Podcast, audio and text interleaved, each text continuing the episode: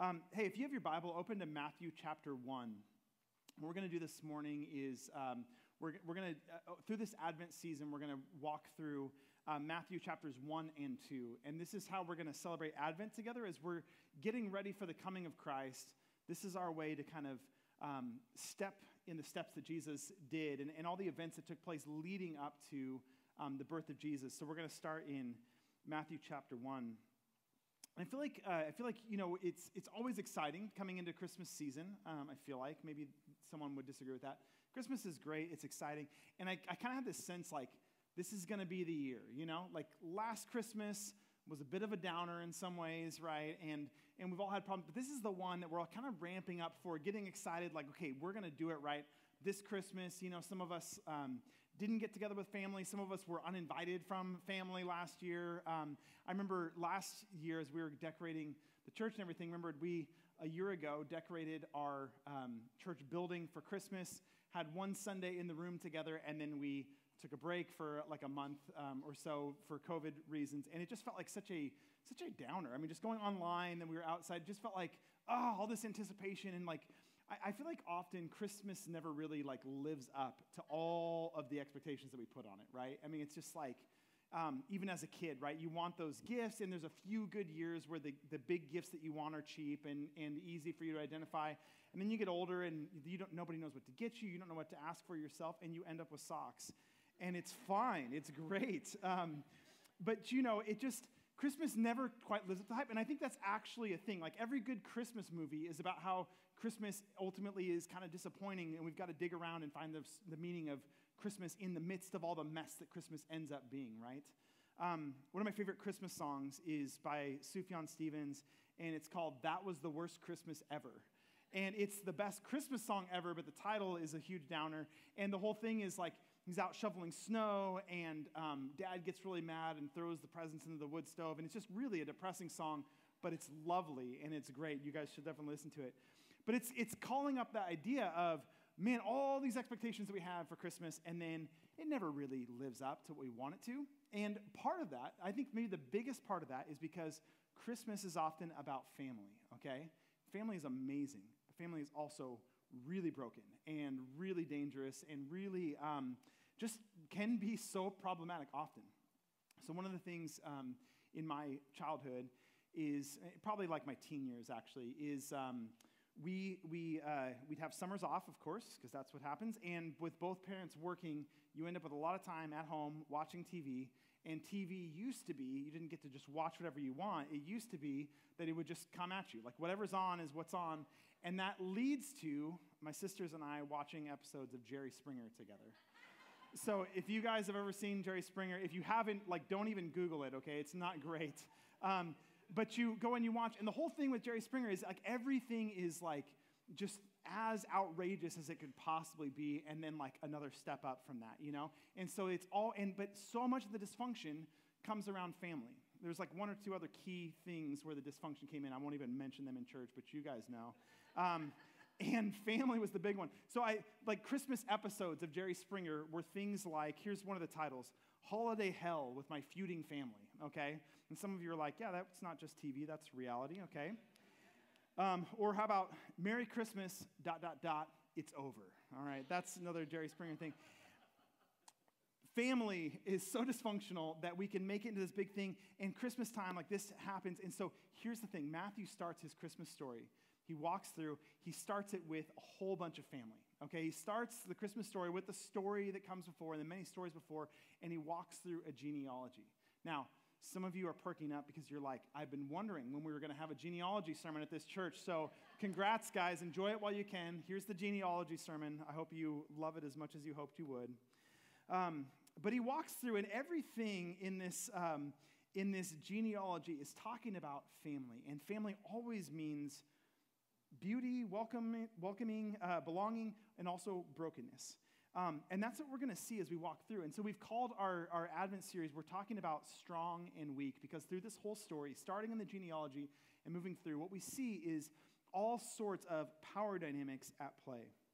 So we're going to see this week a long line of kings peaking, coming to its conclusion in the most unimpressive way possible. We're going to see uh, a little bit later a king who desperately, murderously, like tries to retain his power by attacking helpless babies. Um, we're going to see these like wealthy mystical figures, the, the wise men, the magi, traveling on a pilgrimage, coming and kneeling before a baby being born in a barn. Um, we'll see the true king, the king of all kings, entering the world in a way that is just like totally and completely vulnerable and weak and at the mercy of other people to care for him. Constantly subverting power dynamics is what we see. And what we're going to find is we're going to see people all along the way in these couple of weeks, all along the way, who are either seeing what's really there, identifying what's really happening, or missing it completely. And so the invitation for us is going to be to see what's really there, to see everything be subverted, and to see what's really happening in the King of Kings and Jesus coming to earth. And so, no further ado, let's jump into this genealogy, shall we? Let's just tear right in, okay? The key thing, it starts like this Matthew starts his whole gospel, the book of the genealogy of Jesus Christ, the son of David, the son of Abraham, okay? And he starts it like this the book of the genealogy of Jesus Christ. The word genealogy, like the, the word is actually Genesis, is like what he uses. And so uh, so Matthew is giving us the genesis of Jesus. It's like a new creation is happening. Here's the start of it all, and here's how it happened with Jesus. And he ties it right off the bat to these two figures. He calls him the son of David and the son of Abraham. And so the son of David was like the king. He was the one like when God brought his people into this like healthy place, into the promised land, gave them the kingdom. King David was on the throne, and that's when things were at their high point. David was this man after God's own heart, and so he ruled God's people. And so Jesus is this descendant of David, the kingly figure that's coming to fix everything. And he's also the son of Abraham. And Abraham was the one where God was going to fix everything that's wrong with humanity. And so he takes this one man, Abraham, calls him away from his people, away from his land, and says, Come, live here. I'm going to um, make, make your descendants like the stars in the sky, and I'm going to bless all of the nations through you. And so it's one man who's going to become this massive family, and God's going to heal the world. And so Matthew is setting us up. Okay, here is the genesis of Jesus. Here's this new creation that I'm starting.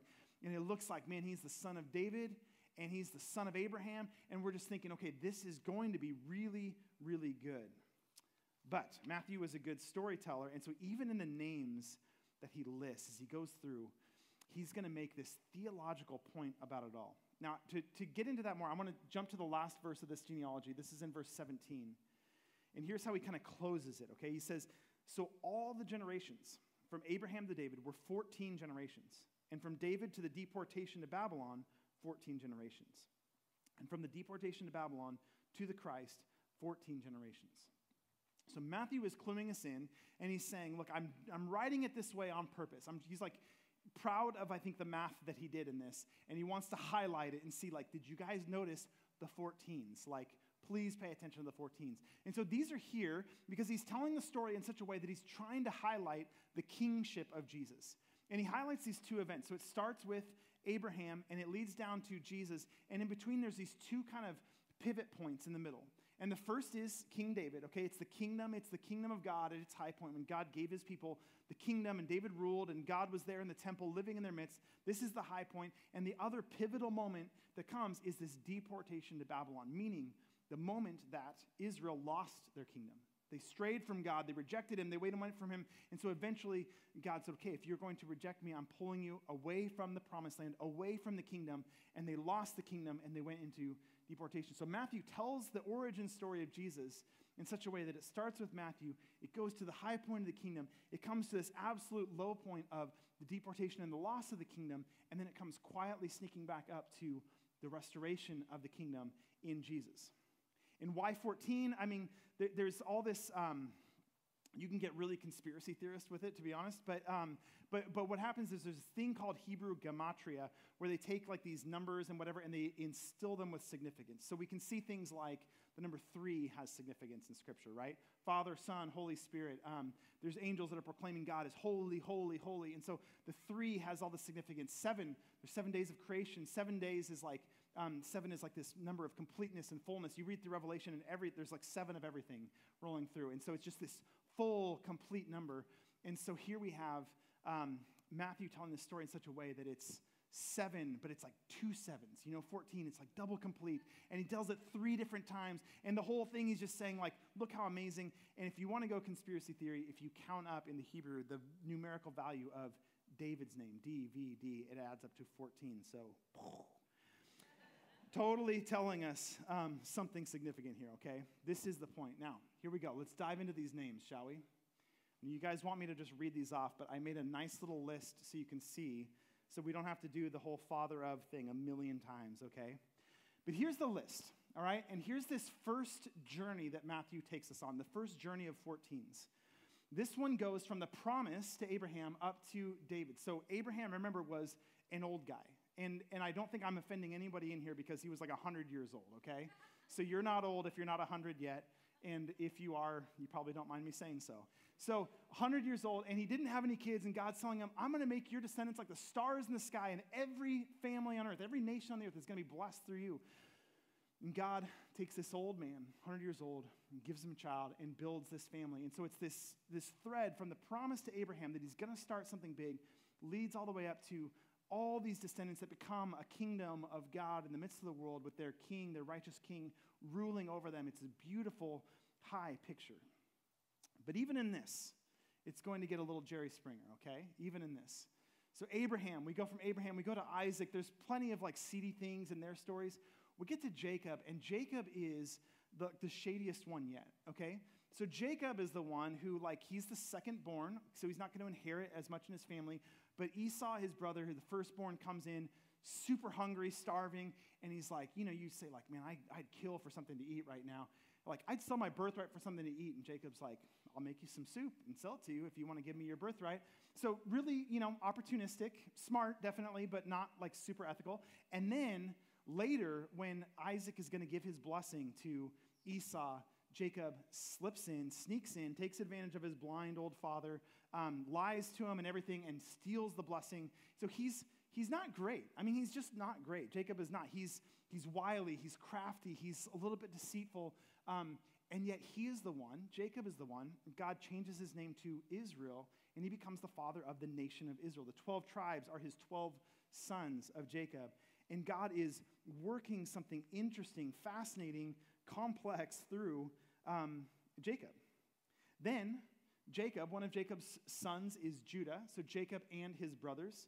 And Judah is, like we know, Jesus is the lion of the tribe of Judah. So it's a big deal that Jesus descended from Judah. It's respectable to be from the tribe of Judah.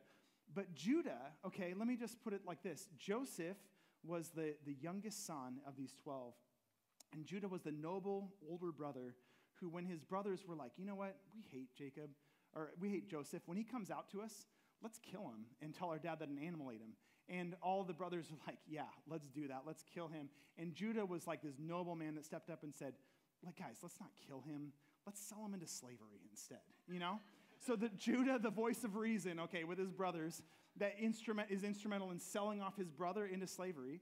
Um, Judah, who like, man, th- th- like he's not great in that. And then here's what happens. It says this: Judah and his brothers had, or Judah and his brothers, but Judah had Perez, and it says he had and Tamar, or and Zerah by Tamar. Okay, so now our ears should perk up because in a genealogy like this, you're not, in the ancient world, you're not supposed to have women in these genealogies. It's, it's the men, it's the line, it's all these kinds of things.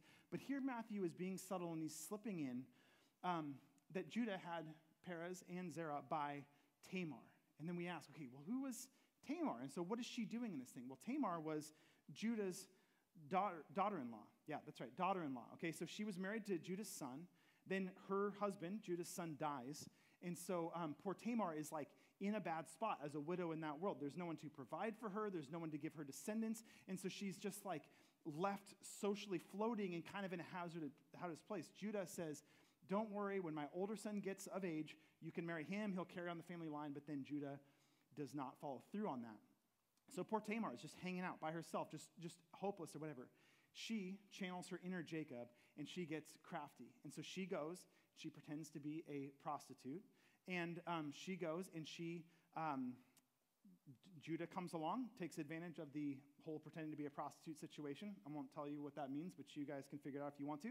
And Tamar gets pregnant from her father in law, okay?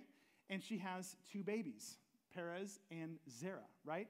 And, and she has to trick her father in law and letting her keep the baby and all stuff. So, anyways, this is crazy. This is seedy. This is total Jerry Springer stuff. Like, it absolutely is, okay?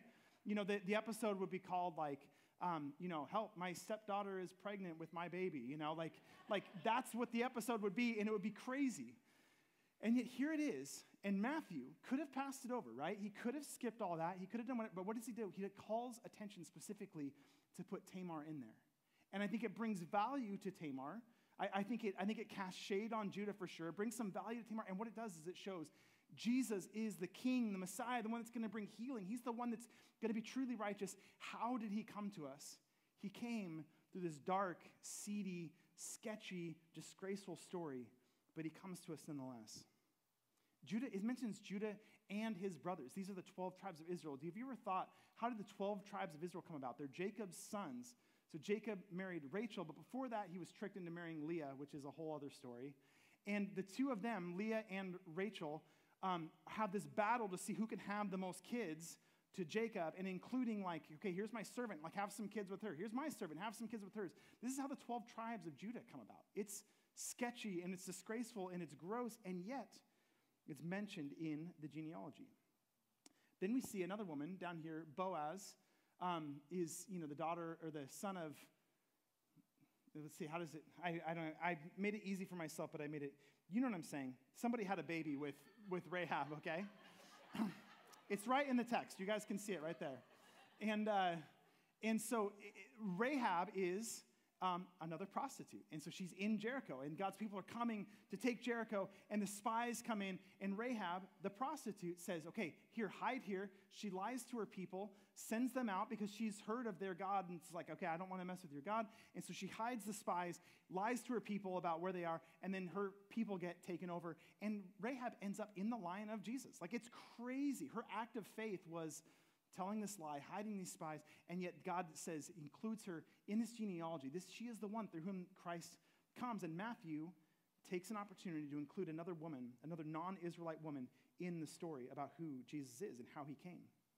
We see Ruth is mentioned here as well. Um, and so Ruth comes in. She's the hopeless Moabite w- widow who is like with her mother in law, and there's this whole thing where she's again, like powerless. There's no, there's no power, there's no respectability in that family, but God delivers her and she gets this story and she becomes an ultimate mother, ancestor of Jesus, the Messiah. So we're seeing all this play out. We're seeing a lot of seedy stuff, and we're skipping it in part because um, we just don't have time to cover it, and in part because I didn't study every name on this list, okay? But we're, we're skipping some of them here, and we're going to keep moving on. Here's the next section. So now this section that was, the, that was the upward trajectory, believe it or not. That was the high point, getting up to King David, okay? And now we're on the downward slope, okay? And we're going to go from a kingdom where God's people are living, and we're going to go from there and we're going to slide down to the time when the kingdom is totally lost and God's people are cut off. And here's where it starts it starts with um, David.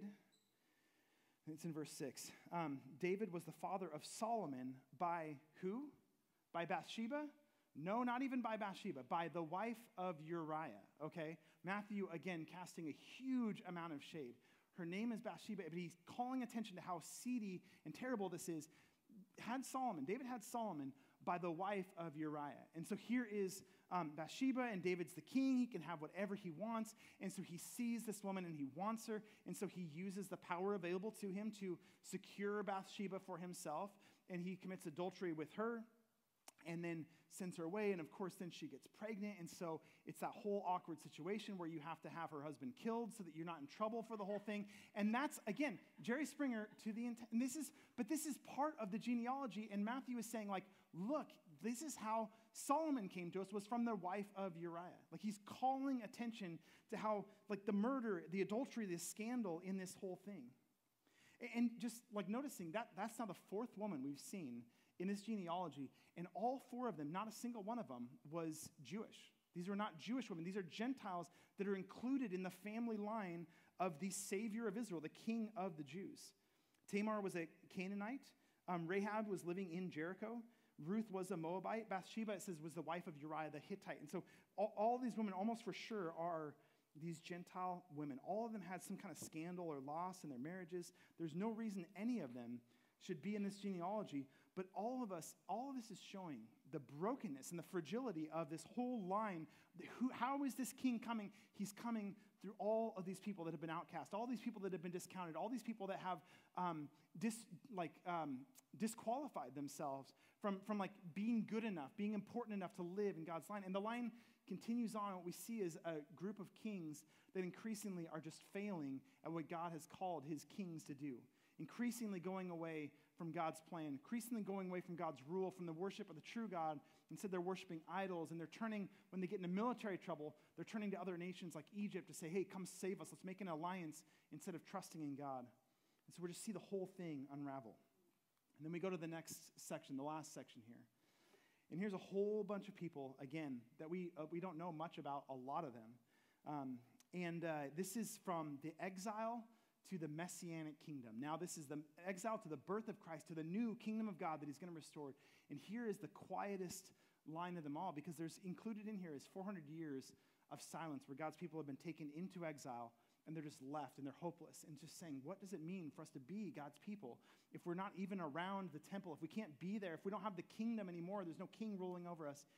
But the line continues quietly, and there's things that happen um, outside of the biblical story that we know about, but they're left in this spot of hopelessness, of helplessness, and they're sitting here, and finally it comes down to Matthan, to Jacob, to Joseph, who is the husband of Mary. Now we have another woman here.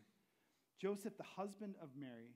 Mary, who became pregnant out of wedlock, okay? And we know, we know, this is by the Holy Spirit. This is the gift the Holy Spirit gave her. She got pregnant without the normal means. And, um, and so here is this happening, but we know that, but nobody else at the time would have known that, right?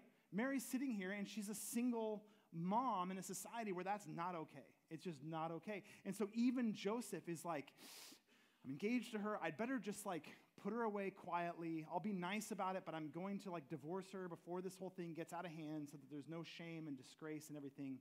But God comes and says no. And, and the reality is, is that this, man, Mary, um, the, the disgrace of her being a single mother in that society at that time, like there's rumors, it doesn't look great, people talk about it. Jesus doesn't care.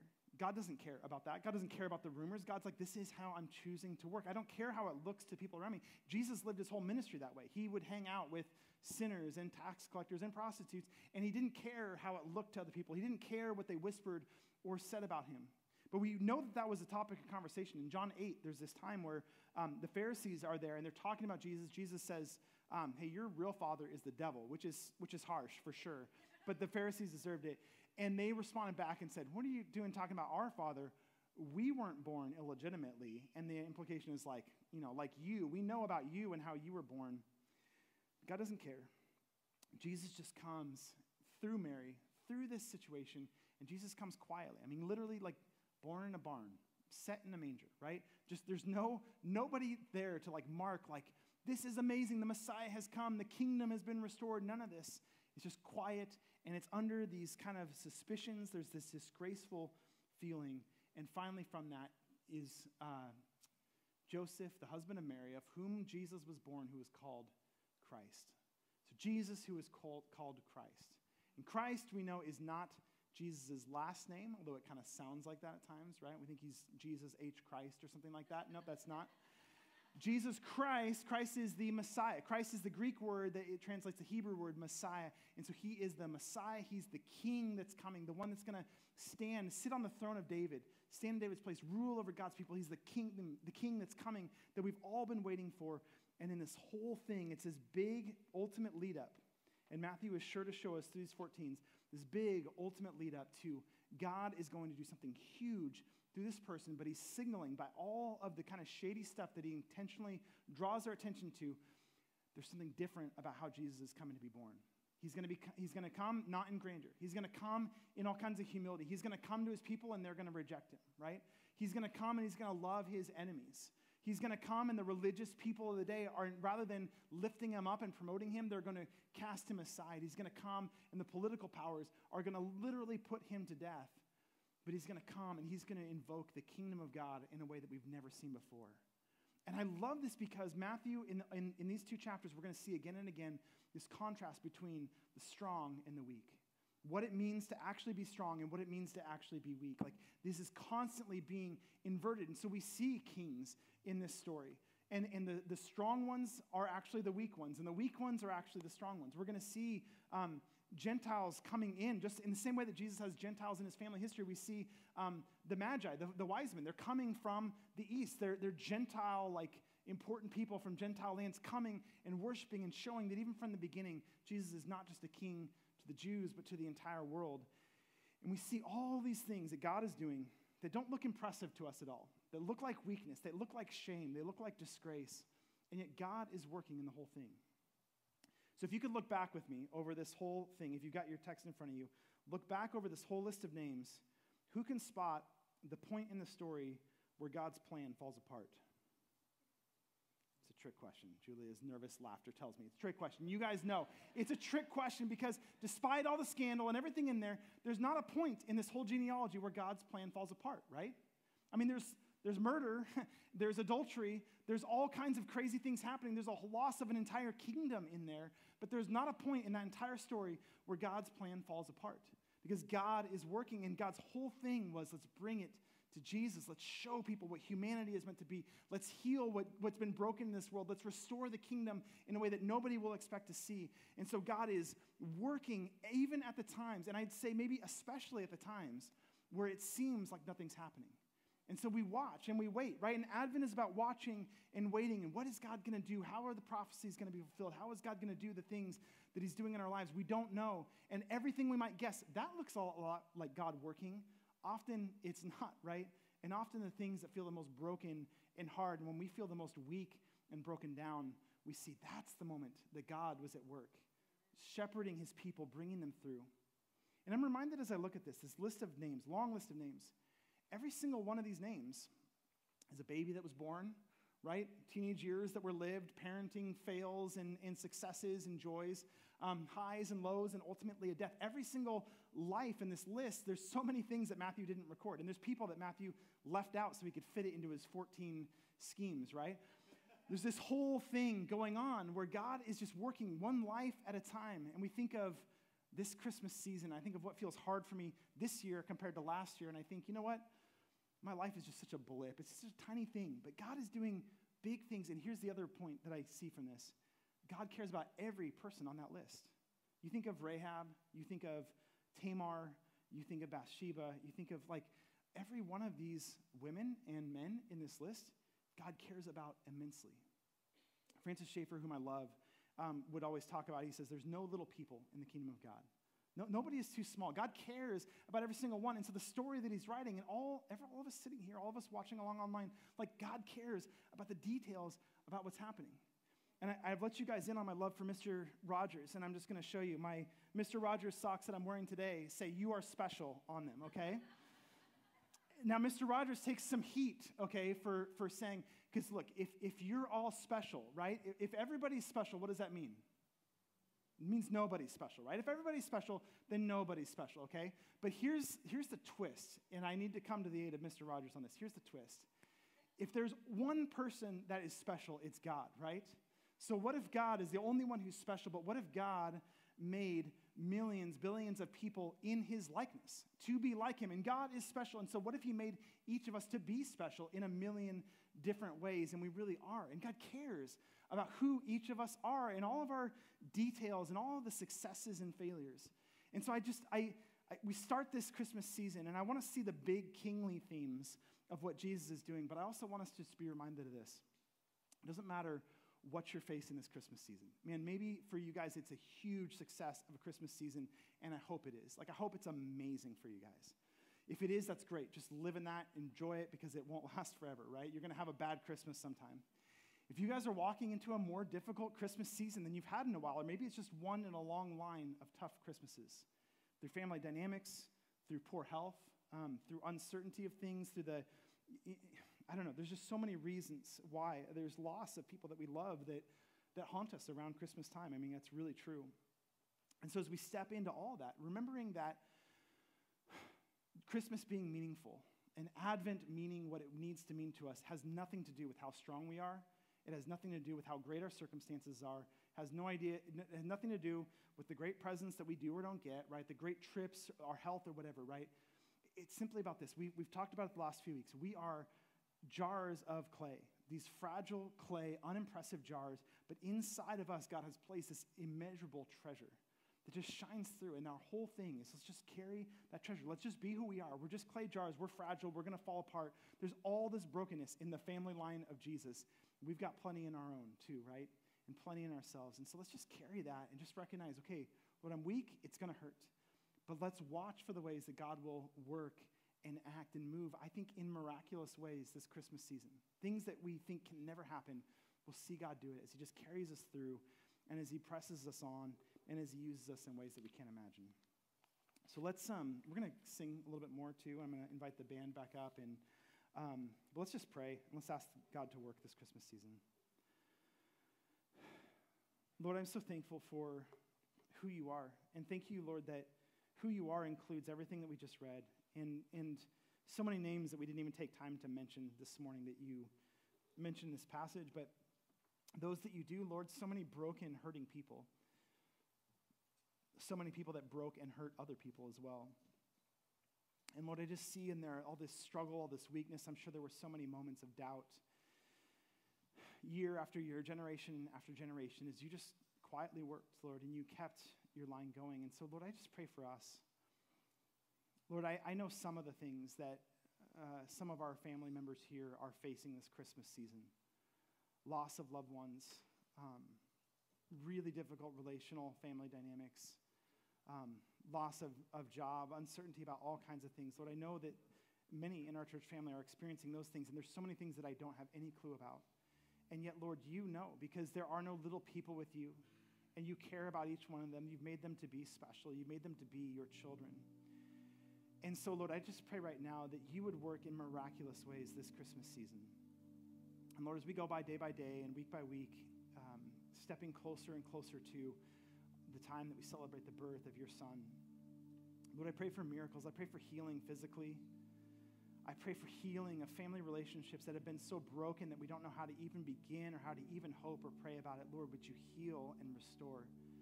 Would there be reconciliation with us, with family, with friends? with people that we haven't seen in a long time. Lord, may you provide joy in situations where it seems like all hope is lost. And Lord, you are so good and you have done that so many times, and yet we always lose sight. And so, Lord, just be present with us this Christmas season. Help us to keep our eyes on you. And may you just invite us into this amazing waiting and watching and celebrating time this year. We pray this in Jesus' name.